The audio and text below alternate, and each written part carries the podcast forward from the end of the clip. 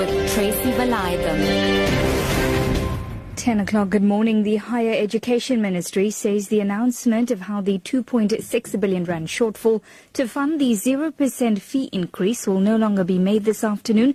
The ministry says talks are still underway between the Presidency, Department and National Treasury. Mercedes Besent reports. Minister Blade Nzimande spokesperson Kanya Ngwanyana says the announcement has been postponed because the Directors General of the Department and the Presidency, as well as Treasury, are still working out finer details this week of how the 0% shortfall will be funded.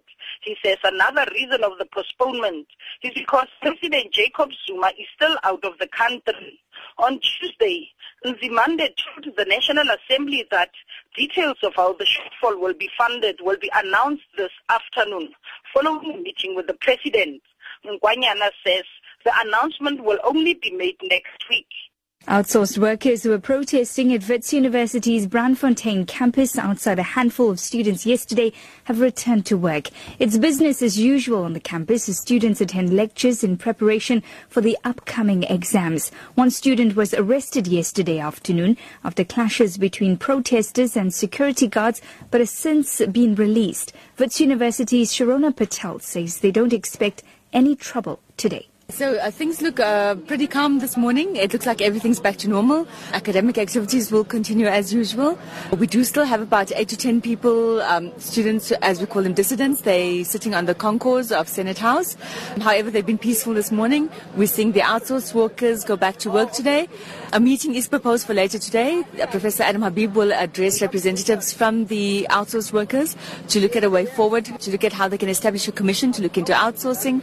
Moving on this morning, Provincial Secretary for the Communications Workers in Gauteng, Jabulani Mcube, says the post office workers are not embarking on a strike, but they are planning to march to the office of the Public Protector to demand that the report on the investigation into the post office be made public. We are not embarking on a strike. But we are on a march, it's a one-day march, then a strike becomes a prolonged process. We are going to march to the office of the public protector to demand that uh, the investigation that she, she, she, she, she did in the post office in 2011 be made public and everybody who's implicated there be taken to task. Let's take you on to international news this morning. Indian Prime Minister Narendra Modi has vowed to raise support for Africa's development. He was speaking at the start of the third India-Africa summit in the Indian capital New Delhi this morning. President Jacob Zuma is amongst the 41 heads of state attending the summit. Currently, trade between India and Africa's 54 nations is standing at over 900 billion rand.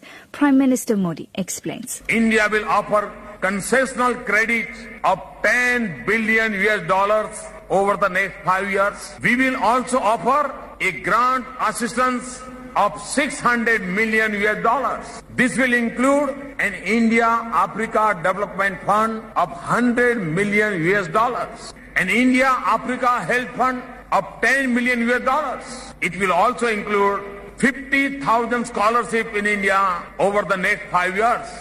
Back home this morning, the Hawks are searching for a group of suspects who blew up six ATMs at KwaDukuza on the KwaZulu-Natal North Coast yesterday morning.